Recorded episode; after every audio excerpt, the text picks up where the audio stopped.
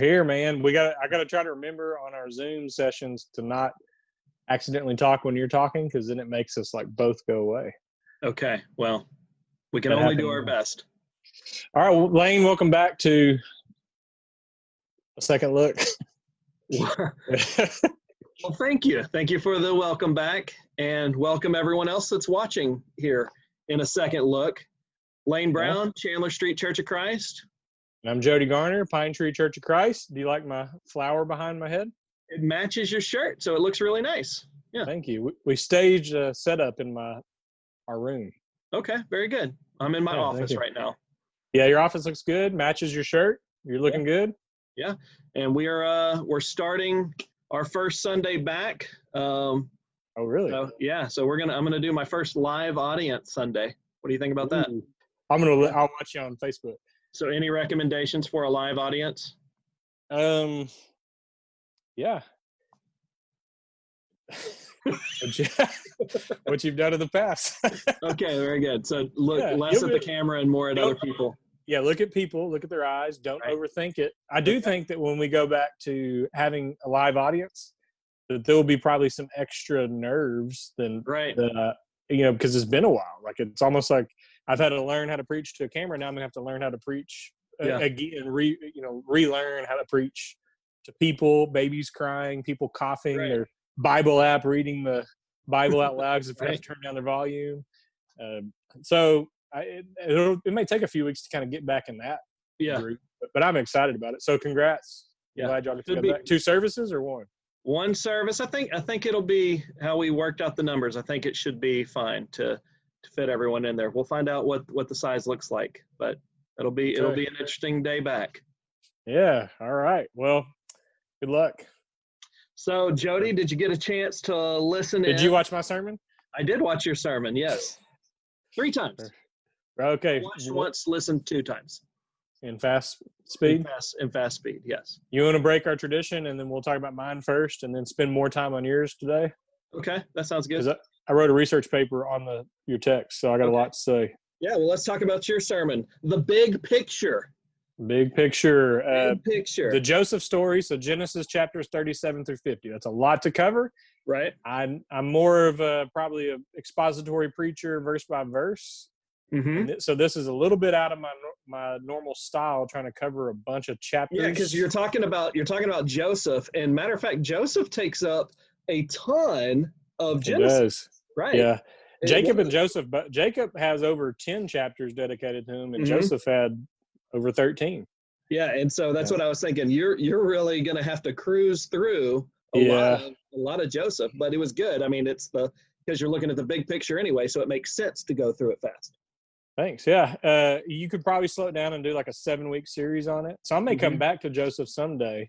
Right. But the in a nutshell, he's the one of the younger brothers. He's his dad Jacob plays favorites, gives Mhm. him a special coat. Brothers sell him as a slave. Uh, he winds up in Egypt, and then many many years later, over twenty years later, his brothers show up, and he's second in command in Egypt, and he winds up forgiving his brothers hmm and then not only that but like blessing them and helping them and and the main point of the sermon where you know there's a ton of people problems family problems in that but not only does he forgive them it's like his focus was uh, don't worry about it god had something bigger in mind Okay, so this sermon, uh, and you you preface the ser- the the sermon with this that you're not going into this lightly because the sermon is basically we are going to experience some pretty tough times, right?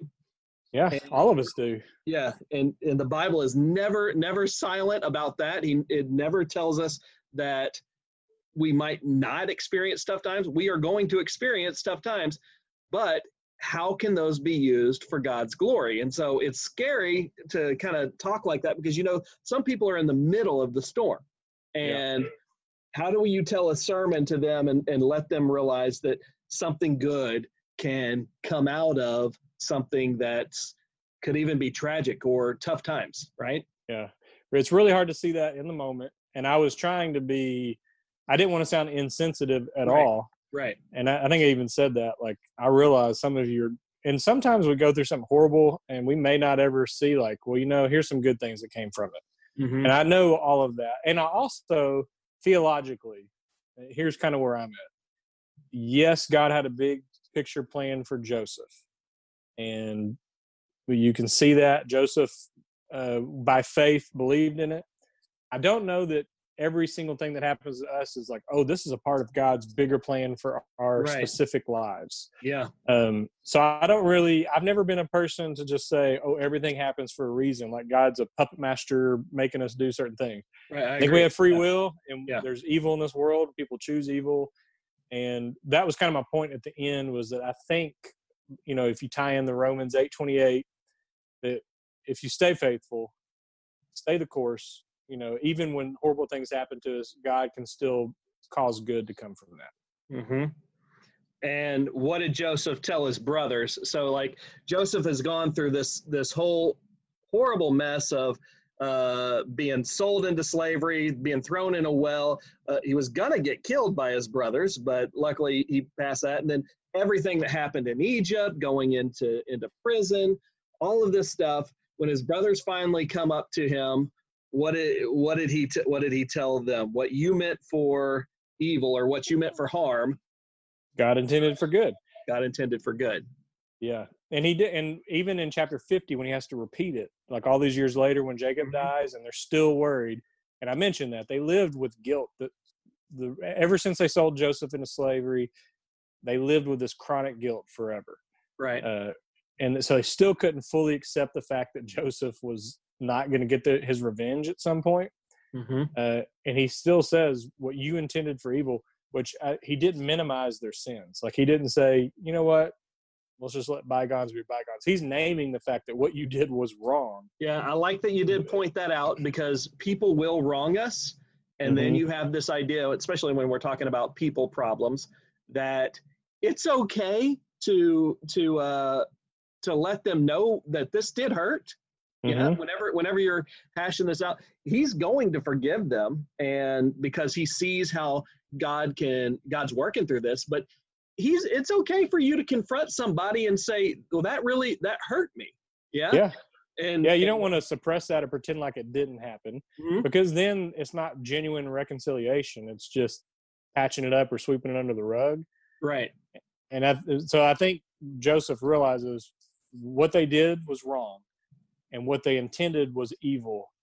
And he can forgive them and give them good things and take care of them for one because he can he can forgive like we're all we all have to forgive Right. but also he just trusts that like hey you know what looking back on all that it was really tough and horrible but god has caused some really good things to come from it in fact god's using this to save a lot of lives so he's like i'm not going to hold this grudge against you uh, because the bigger picture is god has done some amazing things Yeah, and I like how you pointed out that that uh, God didn't cause this, or or or we we shouldn't always just look at it and say, well, God caused this for something to happen. And and you mentioned the enemies at work, right? There's and sometimes sometimes trouble is going to happen, but God can turn something good even out of the trouble in our life.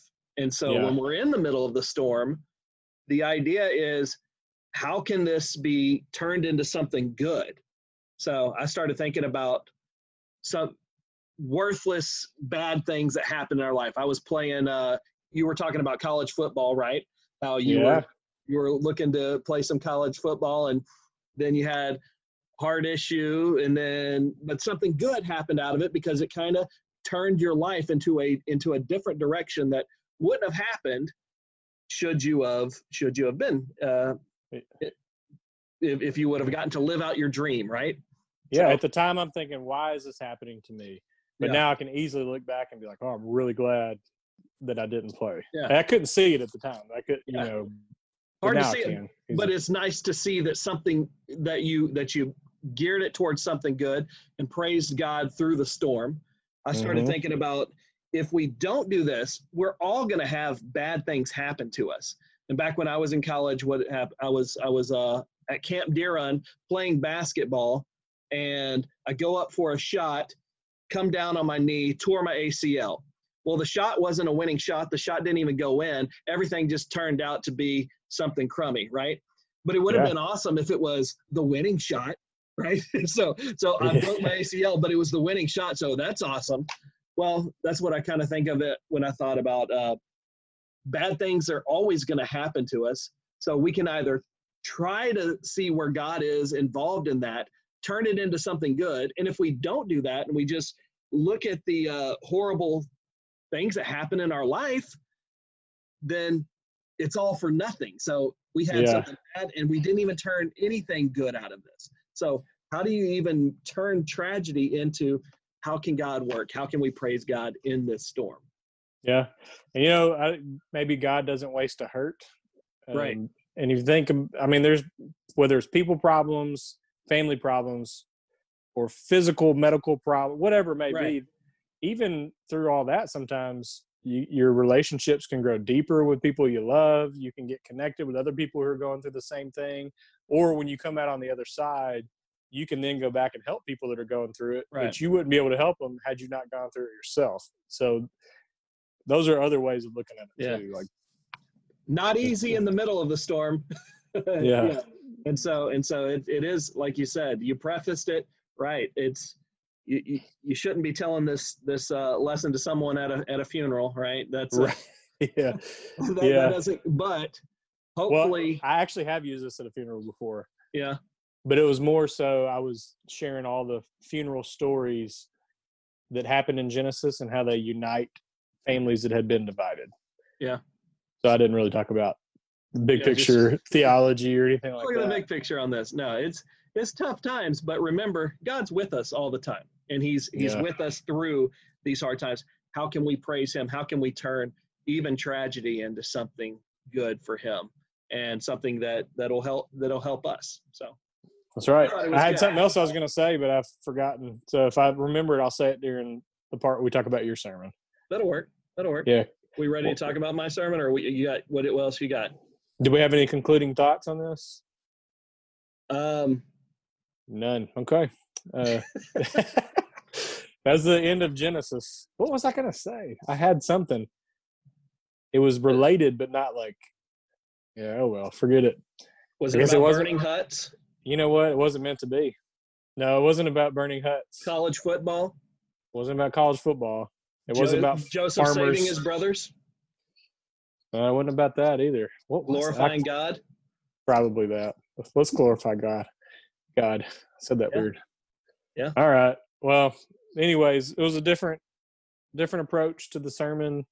It's kind of a tough topic to try to manage. Uh, so this this Sunday, I'm getting into the, getting deeper into the text and not trying to cover so much. Mhm. Yep. Well, it was right. good. It was it was a it's it's a sermon we need to know, especially right now as we're going through tough times. So Thanks, man. I enjoyed preaching to an iPhone yeah, very by, good. by myself, and I was very sweaty. Yeah. When I did it.